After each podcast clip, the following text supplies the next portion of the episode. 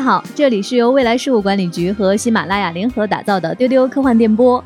今天是三月八号，国际妇女节。那在今天呢，我们会为大家推出一期特别的内容。我们今天呢，就来聊一聊你看过的所有的作品里给过我们力量的女性角色。我是未来事务管理局的特工，今天这一期的主持人钱一鹤。啊，今天跟我搭档的，首先呢，在我身边的是未来局的局长金少廷，Hello，大家好。还有我们的前辈邓韵。嗨，大家好。等一会儿，我们的特工小静和船长也会有他们的分享。那我们三个先来聊一聊，刚才我们说了，就是给过我们力量的女性角色，两位怎么来理解给过我们力量？呃，首先说，大家可能想到第一个力量会不会是 muscle 是肌肉？对，哦，那就是惊奇队长吧？对啊，这就这一拳下去，整个宇宙都要晃一晃。但是其实不仅仅是如此啊，我觉得是很多是内心的力量，你曾经做出的重要的抉择，你曾经在苦难当中生长出来，你曾经在。呃，成长当中，呃，给过你灵机一动的东西，这些都算是力量。对，而且我还在想，就是还有一个不能回避的方向，就是美貌。嗯哼，就是女性的美貌在很多的作品当中是有非常棒的呈现的，这些美真的曾经给过我们很多的力量。作为小姑娘，你成长过程当中，你会看到说，哦，这个角色好美啊，我也希望可以像她那样美。然后随着你年龄的增长，你会想说，我希望我以后也可以拥有她那样的知识，对，嗯，可以拥有她这样的才华，等等等等。我觉得就是你可以在作品当中获得的东西，可能都是值得在今天这样的一个时刻来分享的。嗯。那我们接下来就可以先分享一下我们各自心目中，或者是在我们的成长的历程中给过我们一些正面的力量的角色。局长可以先讲。我就不好意思说，因为我要一说吧，盖尔加朵神奇女侠应该有很多粉丝都会抢答。就是，嗯，其实有一点别扭的是，就是我特别想再想一个别的角色出来，然后我把我喜欢过的幻想作品脑子里面转了一圈之后，发现，嗯，确实还是神奇女侠。因为你刚才总结的那些，好像就是神奇女侠本人全都有哦，哦真的是，哎，对，好啊，是这样的。呃，其实我如果让我去回看我的成长历程的话，我不得不说，我其实没有看到过什么真的给过我力量的非常明确的女性角色。长大过程当中，你还会看到很多就是动画片里的女性角色，然后现在去回忆那些角色的时候，为什么小的时候我没有特别喜欢这些角色，没有特别带入这些角色，甚至也没有觉得自己是公主？为什么我在成长历程当中不喜欢这些角色？是因为我发现，等我长大了之后，我确实没有成为那样的一个人。嗯我不能举手投足都像公主，我不能走起路来扭扭捏捏的都像米妮那样，我也没有办法像就是 Daisy 那只鸭子一样，就是那样眨眼睛，那个睫毛，啊，我我真的不能做到这些事情，真的。对，然后我也不是特别想像花仙子那样一挥手就有花花就散出来，然后我好像也不是特别的觉得我可以代表月亮消灭你们，所以其实。当我去回看那些曾经我看过过的女性形象的时候，我都会觉得，嗯，好像不完全是我想要的东西。我小的时候不明白自己为什么没有能够代入，只有长大了之后才知道自己是谁的时候，你才知道你会更喜欢什么样的女性角色。是在这个时候才看到的这这一版的神奇女侠。Right 呃，所以其实是这位女导演，呃，派蒂·杰金斯和这个呃盖尔加朵共同塑造的这一版神奇女侠，我觉得是充满了我所喜欢的那种魅力。嗯，就是她拥有神秘的力量，但是她同时拥有孩童般的纯真。嗯呃，就是她看到什么事情那种好奇的眼神，不是傻白甜，她不是傻哦，他不是哦我好蠢哦那种，就是我什么都不知道，麻烦你一定要告诉我这个世界的真相哦。啊，那哦坏人打过来了，哦天哪，尖叫该怎么办？那求求你告诉我。你就想想吧，你想想该咋办吧，别老问别人吧，是不是？就盖尔加朵的那种天真感，他是因为他跟人类社会没有接触，他有一种强烈的孩童的好奇，嗯，是的，他对爱的这种肯定，他的理解是比很多的角色要深刻的。呃，在过去我们看到的很多女性角色身上，你会发现说，就是当她们遇到苦难之后，她们就被击垮了，她们就变成了那个负面角色。但是这一版神女侠不一样的地方是，她在失去了爱人、失去了一切，她变得非常的惨的时候，她其实从这种痛苦当中，她站起来了，她选择了新生，她甚至学会了飞翔，她甚至超越了她过去的能量。嗯，我觉得这才是真正给我力量、让我感动的东西。是的，是的嗯，对，所以让我想来想去，我觉得你说谁给过我能量呢？给过我真正的力量呢？我觉得真的是他，我就是很喜欢这个角色。呃，局长说到的是神奇女侠盖尔加朵，那我其实想分享的一个其实是《千与千寻》。嗯，我喜欢这个电影，是我最喜欢的宫崎骏宫崎骏，对，对也是我最喜欢的嗯宫崎骏电影。嗯，那其实关于《千与千寻》，它能够带给我什么样的力量？哈，其实之前有一位老师他在鼓励我的时候，他给我说，因为大家知道我的名字嘛，也有一老千老千哎小千。对他鼓励我说，他说你不要去做千寻，你要去做那个小千。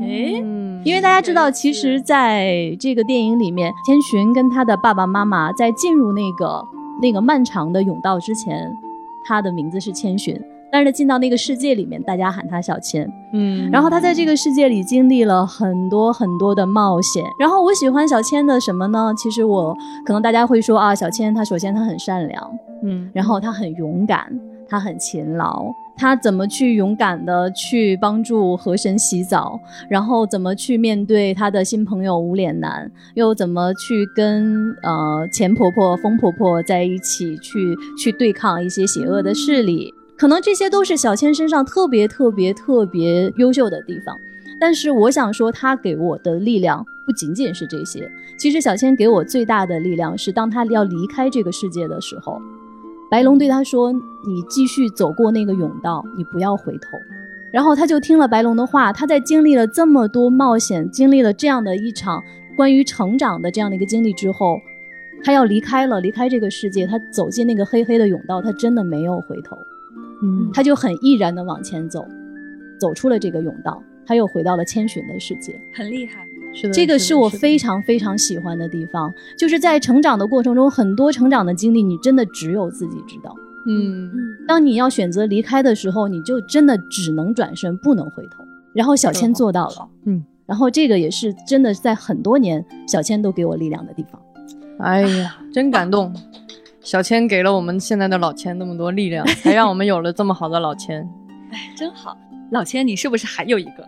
对，然后这个得是真人了吧？我猜。其实也不是真人，但它不是幻想题材，是我们在说到这个选题的时候，我就第一时间想到的这个作品，其实是我最近看到的一部电影。嗯但是它真的，我在看完之后，它在我最近的生活里面，时刻会给我一种特别向好的一个暗示。嗯这个片子呢是法国导演弗朗索瓦·欧容他执导的电影《弗兰茨》。这个电影它是根据一个话剧改编的，它的故事背景发生在第一次世界大战结束之后，有一个叫安娜的德国的女孩，她的未婚夫在战争中去世了。这个去世的未婚夫的名字叫弗兰茨，然后这个女孩就跟未婚夫的爸爸妈妈一起生活。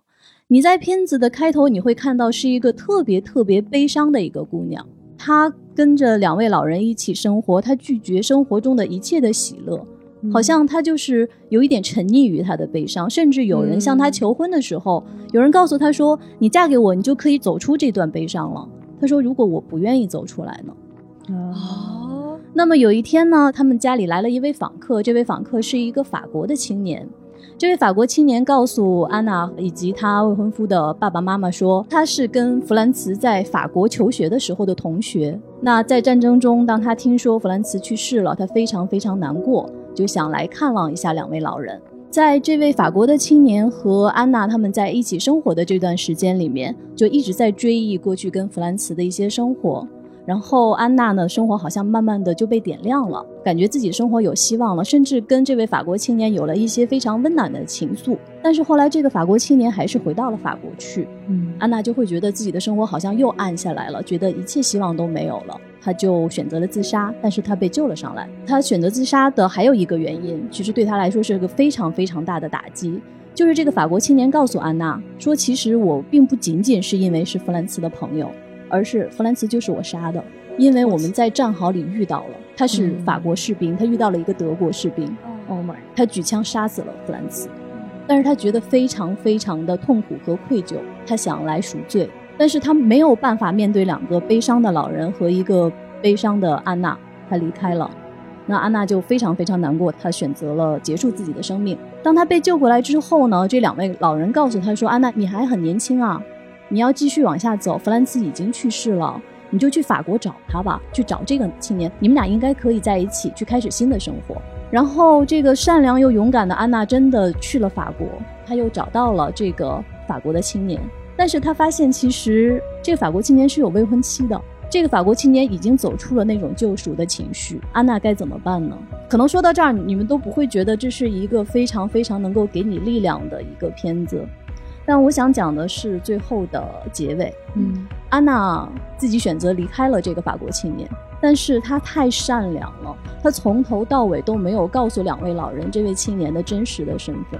嗯，她在给两位老人写信，一直都在用一个巨大的谎言在告诉他们说。他其实就是弗兰茨的好朋友，我现在找到他了，他带我去看了巴黎，我们俩在一起，我可能会在巴黎有更好的生活，我暂时不会回到德国去了。然后这个片子特别好的一点是，它其实是在大段的时间是一个黑白的影像，嗯，但是它在中间会有彩色的画面出现。这个彩色画面出现的时候，是当他们在追忆往事的时候，在安娜做梦梦到她去世的未婚夫的时候。在他和这个法国青年在一起，有一些温暖情愫产生的时候，所有美好的情绪都是彩色的。哇，那在最后的结尾，安娜离开了这个法国青年，自己留在巴黎，她又去看了她的去世的弗兰茨最喜欢的那幅画。那幅画是什么呢？那幅画是印象派的大师马奈的一幅代表作，叫《自杀者》。嗯，他画的是一个男性正面中枪躺在床上。安娜看着这幅画，突然这个电影的画面亮起来了，变成了彩色。嗯，安娜说：“我喜欢这幅画，它让我有活下去的勇气。”然后你在结尾看到这个画面亮起来的时候，你会发现安娜是一个特别特别漂亮的女孩。嗯，她不是前面那些很悲伤的、特别低着头、很自责的样子。嗯，然后我为什么说这个片子它给我一些巨大的力量？首先是善良。就是她是一个多善良的一个姑娘，她可以用一种让自己更痛苦的谎言的方式，去让另外两位老人获得内心的安宁。然后另外就是，其实她给我的力量是，其实你的喜悦和悲伤应该来自于自己，嗯，并不是外界强加于你的苦痛，或者是他人给你的快乐，就能完全影响你的生活。嗯，是的，所以当你的喜悦和悲伤需要。你可以自己去做决定的时候，你的世界就会亮起来。我觉得就是这种对女性的内心世界的这种探索的作品，还是应该有更多。你这个话就说到点子上了。对，就是其实我就要开麦了。对，所以其实今天邓韵一直没有在跟大家分享，他是有话要说。我其实，在前两天，当他们跟我说我们聊一期给你力量的女性角色，我把我的电影收藏打开。从头开始翻，然后我觉得是不是我的搜索的范畴不够大？我开始回忆我看过的其他的作品、小说，我甚至开始回忆我小的时候看过的童话作品，我小时候喜欢的动画片。我恐怖的发现，我找不到一个人符合今天这个标题给我力量的女性角色。就是刚刚其实两位从不同的角度在分享一些具体的，比如说这些人身上的品质，其实是你们提炼了他的品质，然后。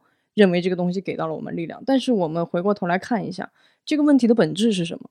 这个问题的本质是在女性主义第一次进入到电影批评的和电影研究的范畴的时候，大家就发现了这个问题，就是过往我们看到的所有的作品，电影诞生一百多年了，我们都是借由男主角的视点，我们经由男主角的生命经历去看的这个世界。是的，跟着他的视点经历这个世界的时候，这些可爱的女人，你要么觉得她美丽。你要么觉得她吸引人，你觉得她有丰富的魅力，或者是你觉得她让你心疼，嗯，让你感触，但是都没有一个你站在她的立场、她的视角感受到了她完整的力量。没错，直到其实我觉得就是神奇女侠是非常非常重要的。其实当时在讲那个电影的时候，我也说这个电影应该多拍，应该有更多的这样的，它是主体的。因为当我回头再去想的时候，我发现有很多我喜欢女演员，她们可能也是女主角。比如说赛龙演的一些电影，她是女主角；啊，比如说雷德利·斯科特拍女性也拍得很好，没有是直男看女人，比如说《末路狂花》，但是他们都不会给你力量，因为他们都在表达某种女性的困境和和处境。是的，你你很难从那个里边获得获得力量，你只会觉得非常的让你反思，让你疼，然后让你感受到这种撕裂的真相，甚至是无助，甚至是痛苦。但是谁给我力量的呢？我是一个被孙悟空给感召的人，对我是一个被一切的好莱坞的动作电影那些太帅的男明星给感召的人。我经由他们的眼光看看到的世界和和体认的，包括可能对我自身的一些影响，我都会觉得那个是好的。当你现在回过头来看，是啊，他们都很美，都很有魅力，他们的魅力非常的无穷。但是谁给了我力量呢？而且更遗憾的是，我在小的时候没有遇到宫崎骏。我在我是的，是的。宫崎骏其实你能看到他的时候是稍微大一些的时间了，是对，就是说难听一点，我那个时候已经很强大了。就是我错过了那种在你特别小的时候，他有什么东西就突然就点醒你了，你甚至都不知道那个东西是什么。对对对对，所以我就在想，现在的小孩子，如果他可以小的时候看到的是《冰雪奇缘》，他看到了神奇女侠，他看到了这些完全的女性的主角，然后经由他们的生命体验去确立了一个女人应该是什么样子。这是我从接到这个题目开始，我一直别扭到了现在。我就觉得哇，朋友们醒醒，就对吧？漫长的真的人类 storytelling 的历史，女性在什么身份呢？就是比如说那天我终于想到了一个人，就是很奇怪，非常奇怪的一个人，谁？潜伏里面的左蓝。哈，哎，我突然觉得这个人是是是在我即使当时我已经长大了，但是它带给我了一种新的那个力量。那个力量不来自于自己的生命经验，而在于你是怎么样成长成一个 战士的。但是很遗憾，对不起，他在那个剧里边，当我跳出来，我从客观的角度去看的时候，他必死无疑。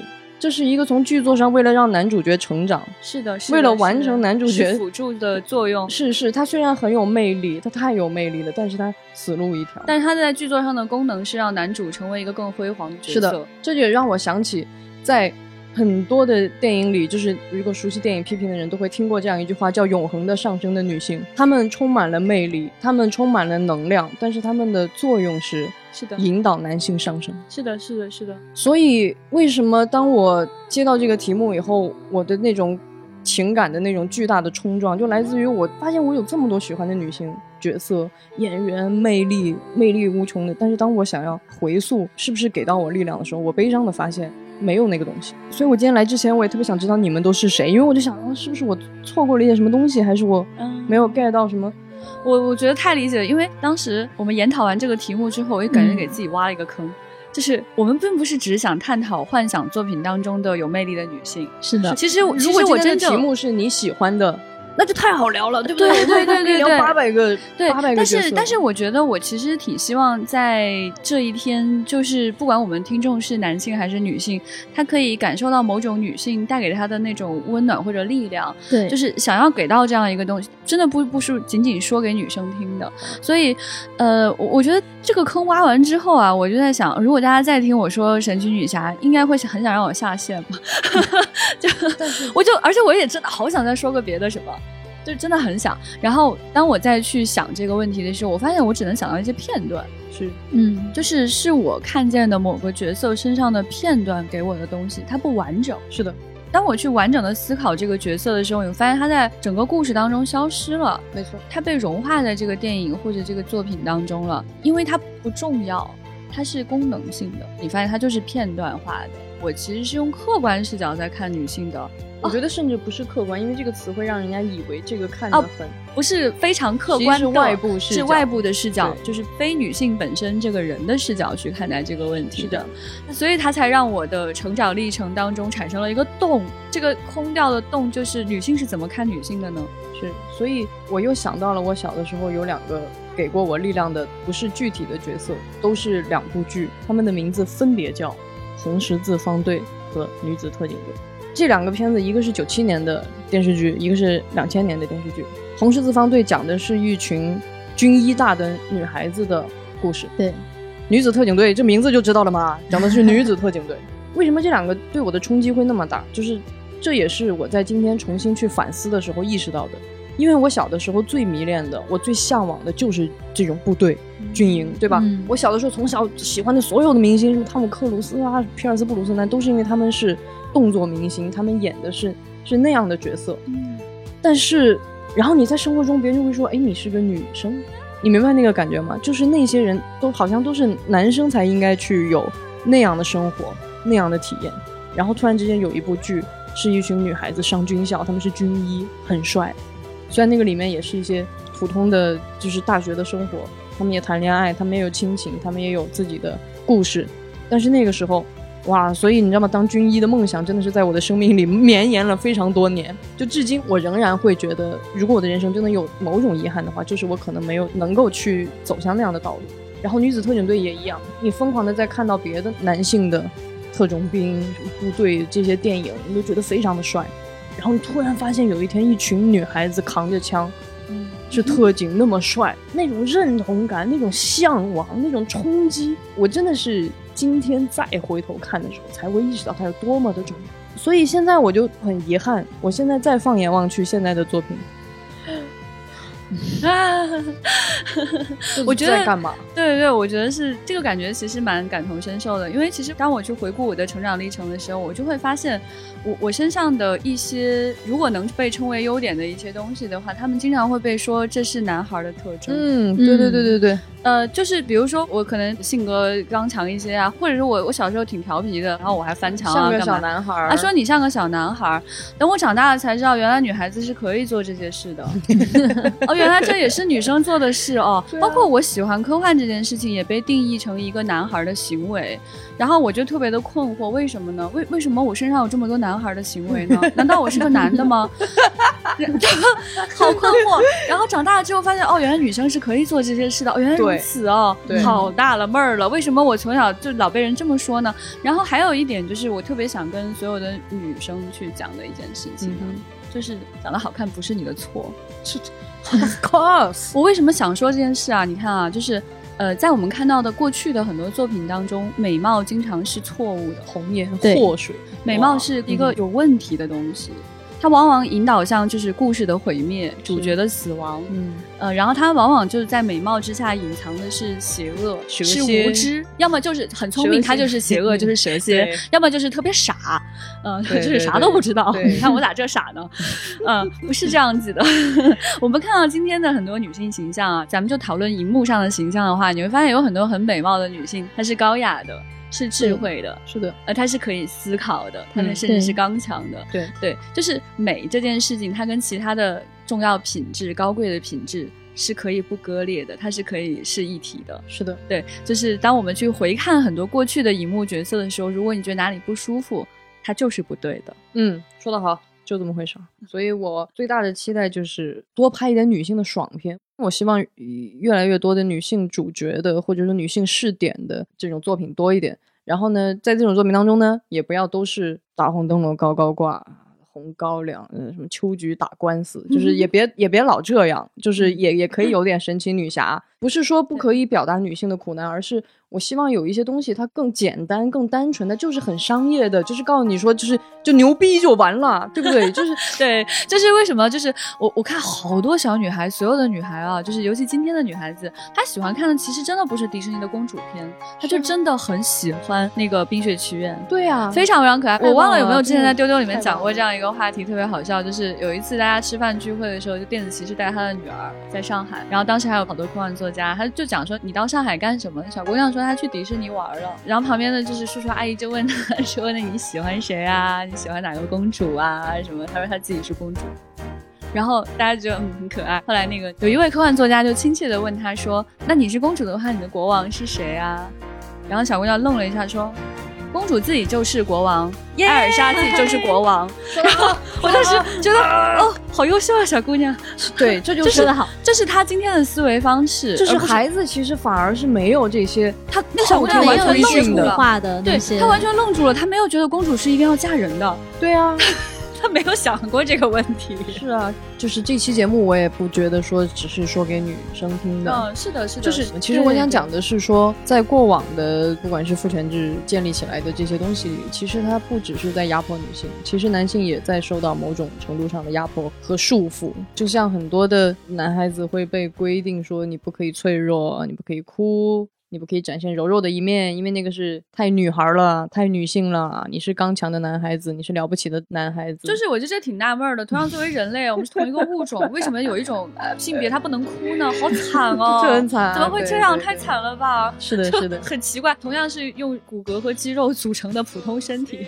想哭就哭嘛。是，其实当我们反过来，我希望所有的人都能够扔掉这种所谓的规训的标签，来重新的理解和接纳自己作为一个人。对，一个。活生生的人，所有的特质和喜怒哀乐，也不要用一个二元的标签去贴。我就想问你，这个世界上有几十亿的人，连星座用了十二种方式来测试，你都觉得不够，要去看星盘，然后什么心理测试，什么 INTJ 有什么九型人格，那为什么你觉得两个标签可以涵盖这个世界上所有的？呃，make sense，这很莫名其妙吗？对不对？就是。所以我们都是人。我们在办公室里还经常因为喜欢不不一样的 IP 打起来呢。对 对对。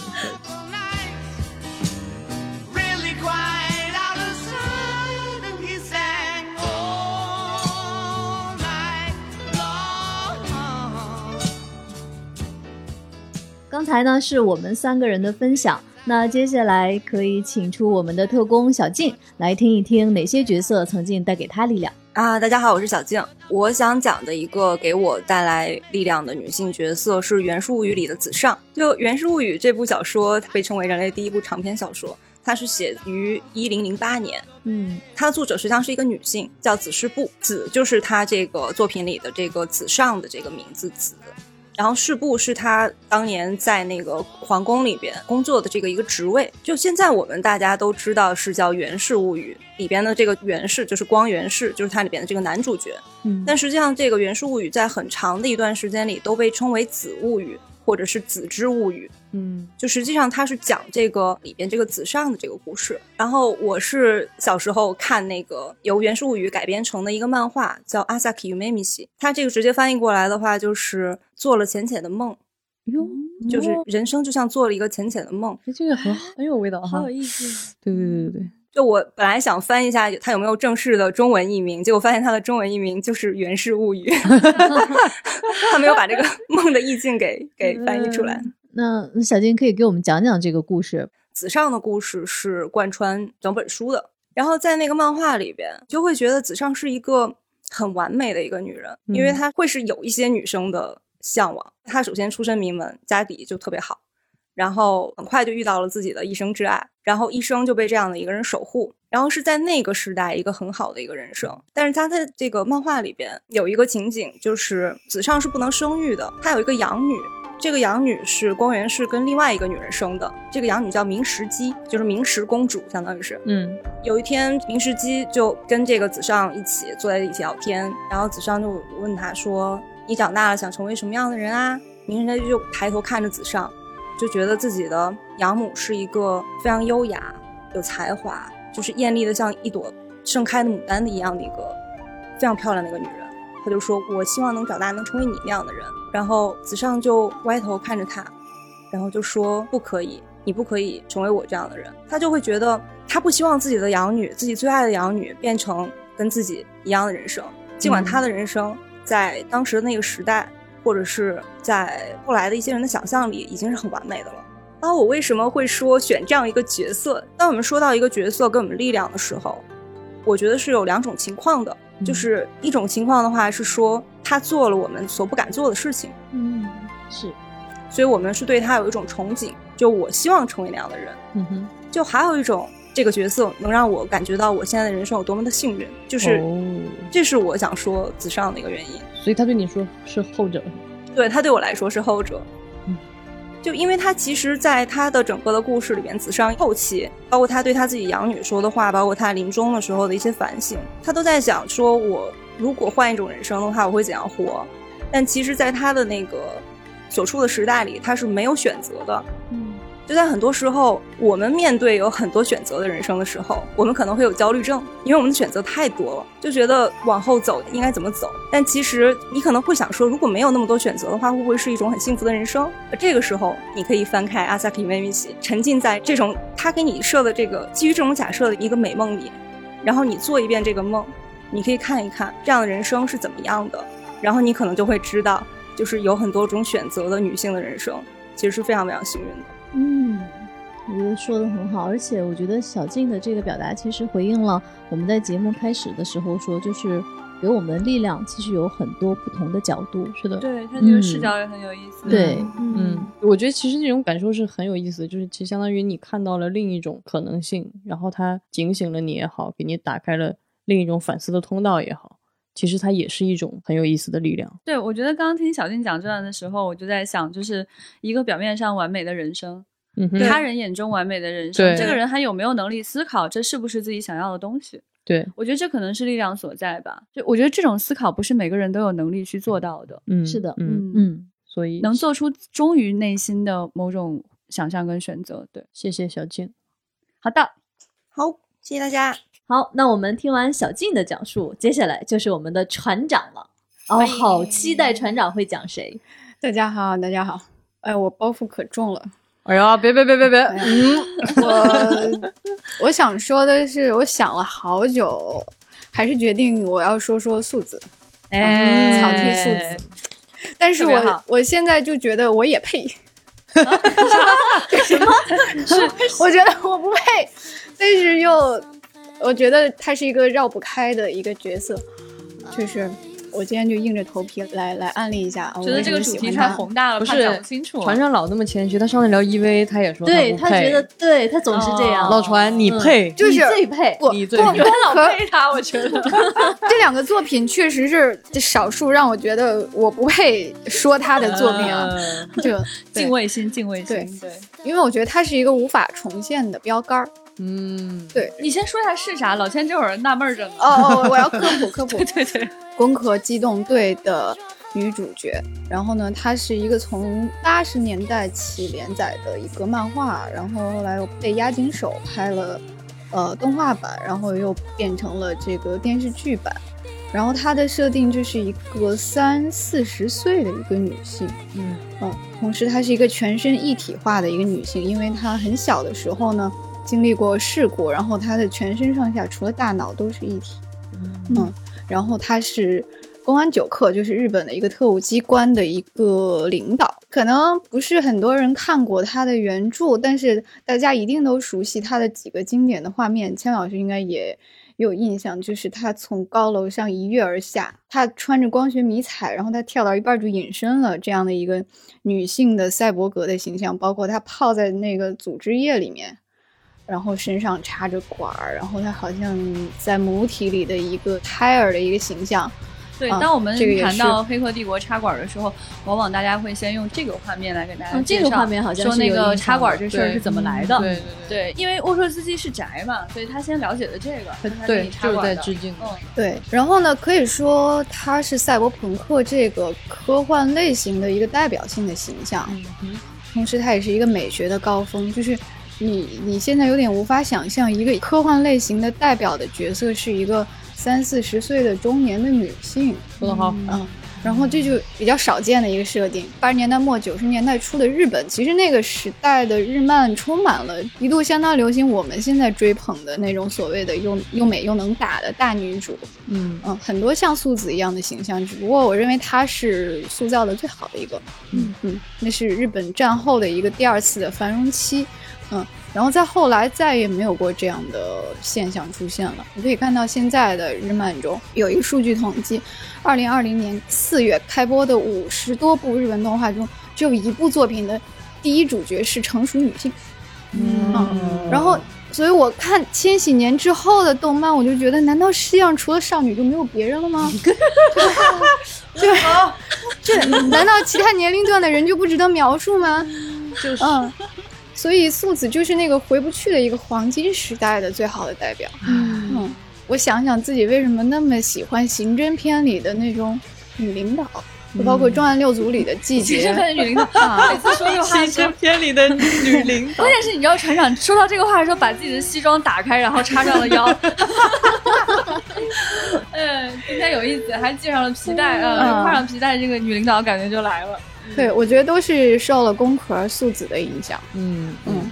而且他非常有幸，因为在三十多年间，他不断的经过很多位动画大师的演绎，所以他的形象始终是流动的、嗯丰满真的是。他不是只有一部作品，只有一个导演拍过他，有一个固定的标签化的形象，嗯。他一直在变。我也很想问各位的是，你想到的第一个素子的代表性的画面是什么？我觉得你们的答案肯定都不一样。嗯我第一个想到的画面是，他有一个在那个水里的打斗的那个场面，嗯他有一半身体可能没过水面，然后他的那个身体给人的感觉好像就是一直是那种有点像裸体的那种状态，而且他对自己裸体的那个状态的理解是很不一样的。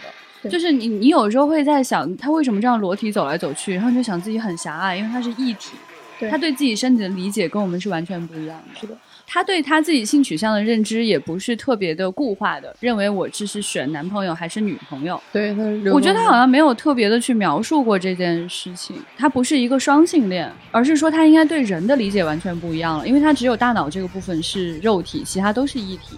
他对人的认知已经不同了，他喜欢的是一个一个的人。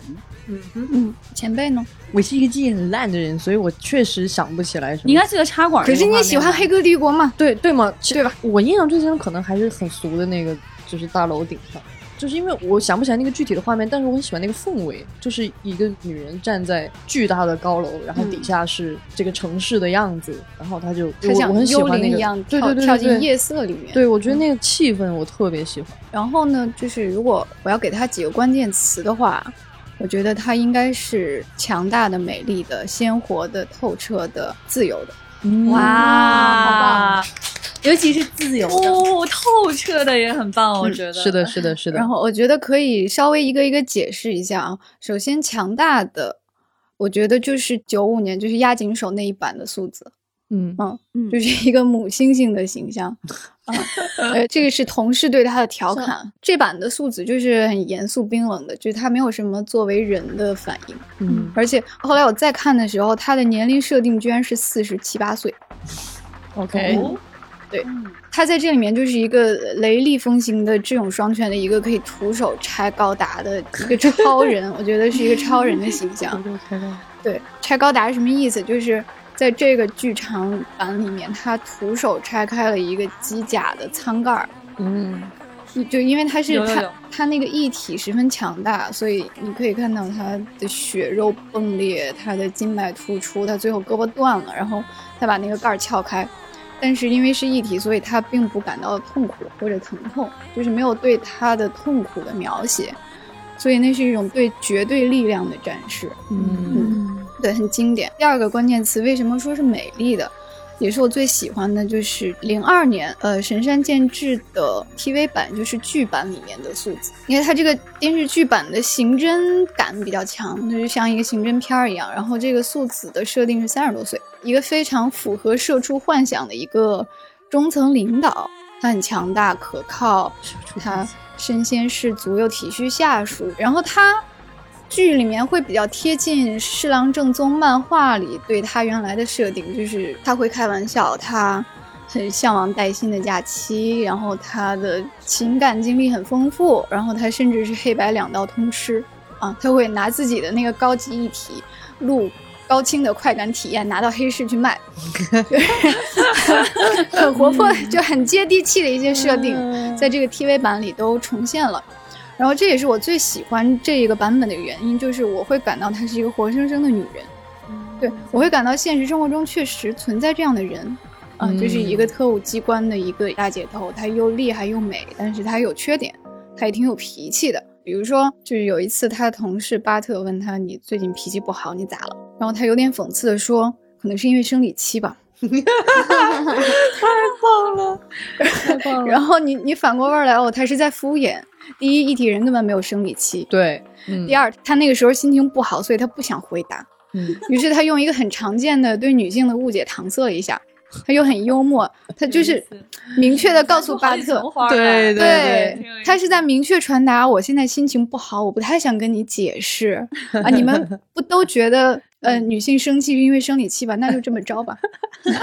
太有意思了。对，很有意思，嗯而且他他就是经常带着淡淡的姨母笑，看着他就是那些经验不足的下属，就是他也不说教，他就静静的看着他们摔跤，然后说你还太嫩了。然后呢，这个呃 TV 版有一个很经典的镜头，我特别喜欢，就是它片尾曲的结尾有一个素子赤裸上身的一个背影。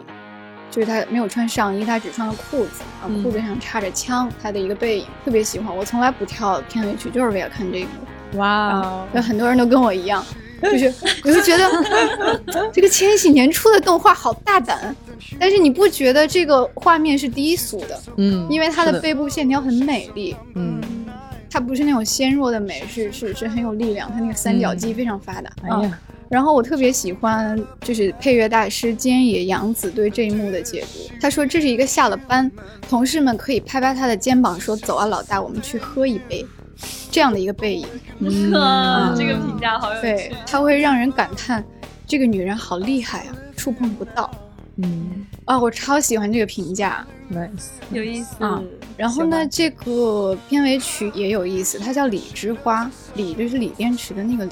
哦，嗯，这也是菅野洋子写的。他把素子比喻成一朵正在苏醒的李做的美丽的花朵，它很危险、很冰冷，但是又美丽。哦，有感动到。所以，嗯，这个版本里的素子就是我心目中的人生的理想的状态，就是三四十岁，然后在工作上非常的游刃有余，然后有自己的原则和生活，然后他把人生打理的妥妥当当的，只剩下一个他在始终求索的问题，就是我是谁，我要到哪里去？嗯，牛逼牛逼，这完全是一个太好了，太牛逼，对，这是一个嗯中年人的人生思考，就是一个人活明白了，他开始想要思考我的人生可不可以进入到下一个阶段。嗯对这个问题为什么始终困扰着素子呢？我是谁？这种身体的改造让他意识到躯体是不重要的。嗯，如果只要有灵魂呢，就可以自由的生活在网络世界里。他可以追求一种更自由的、更高等的，也许是更高等级的生命方式。但是问题是，那样的他还是还是人类吗？所以他是好奇又害怕的。嗯我只看过《攻壳机动队》那个动画片儿，我现在就是被船长安利的，就是麻烦给我列个啊 list，七荤八素的，就是吧想想要都看看，因为我不知道有什么我已经完全陷在了船长的表达里面。特别好。太嗯棒了，，船长你继续。嗯，反正就是他在那么长的 TV 版里，他反复在问自己这个问题，他自己就是一艘那个退休四之船，他反复的在问我，我我到什么程度就不是原来的我那我不再做我自己重不重要？我做人了，可不可以嗯？O 不 OK？所以就到了最后两个关键词，就是他最后看得很透彻，他变得很自由，因为在各个版本的结尾，他都上传了，嗯，他就变成了一个神一样的存在，他无处不在，他利用卫星跟全球互联。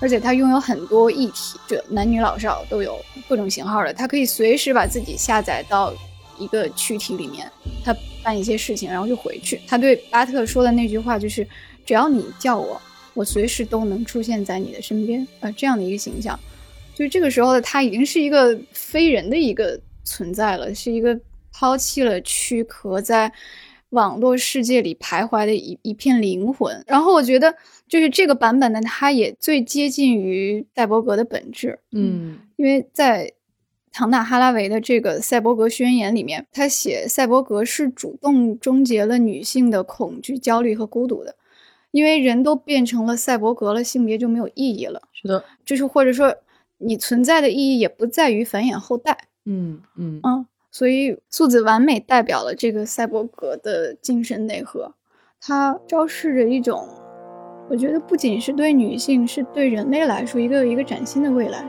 呃这也是比较可惜的一点，就是因为他到最后是这么一个神话的形象，所以作者没有办法对这个角色再描述下去了，嗯，因为他太强大、太无所不能了。嗯对，所以素子的这个故事多数到这里就结束了。我觉得有一点挺吸引我的，就是其实他虽然已经完全神话，但他还是在意人类的，就他还是会利用一些议题去做一些事情，否则他可以彻底走掉，可以彻底的划清关系。其实不是，他还是就是跟人是有关系的。而且我我挺喜欢船长讲的这件事情，就是其实，呃，最终它是作为人的一种归宿方向，它是女性的一种方向，同时也是人类的一种方向。嗯而且这个角色你无论如何在，虽然它有无数个版本，嗯，但是它在所有的版本里，真的都如船长所说，是强大的，是美的。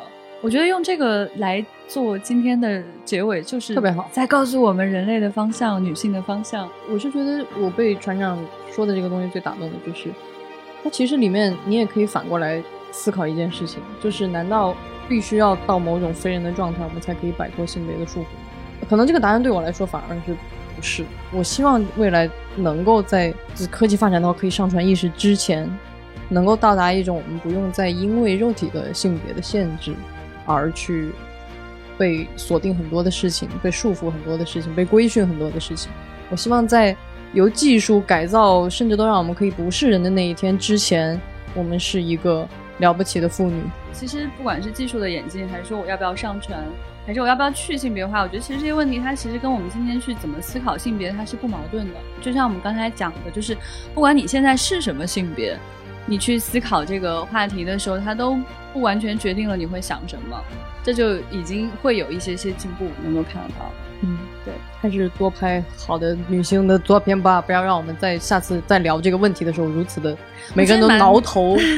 我蛮希望能够看到更多的女性导演的片子。女性主创，然后能够有女性的视点、视角视角，嗯然后表达一些女性的，不只是除了伤痛之外的 很多的东西。对对，而且说这个话并不是因为男性导演表达的不好，而是确实是你能够在整个的这个比例当中看到女性的作品确实更少。嗯哼，啊、在影视作品当中，嗯呃，小说啊等等，也是会希望看到更多女作者的作品，是的并，不是因为她的视角一定差于男性，真的不一定，对真的不一定。但是他们能去表达就很好了，就是是一种多样化的一种可能性吧。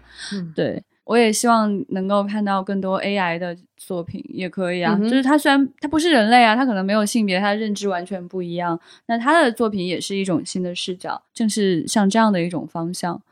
对于性别这个话题，其实有一个角色是特别想跟大家分享的，他给了我很多能量。Let me guess，哎，我不能说她一定是女性形象，但我现在说她是女性形象已经完全没有问题了。哦、l e t me guess，神秘博士，对不对？啊，你已经可以抢答了。哇，我好棒棒！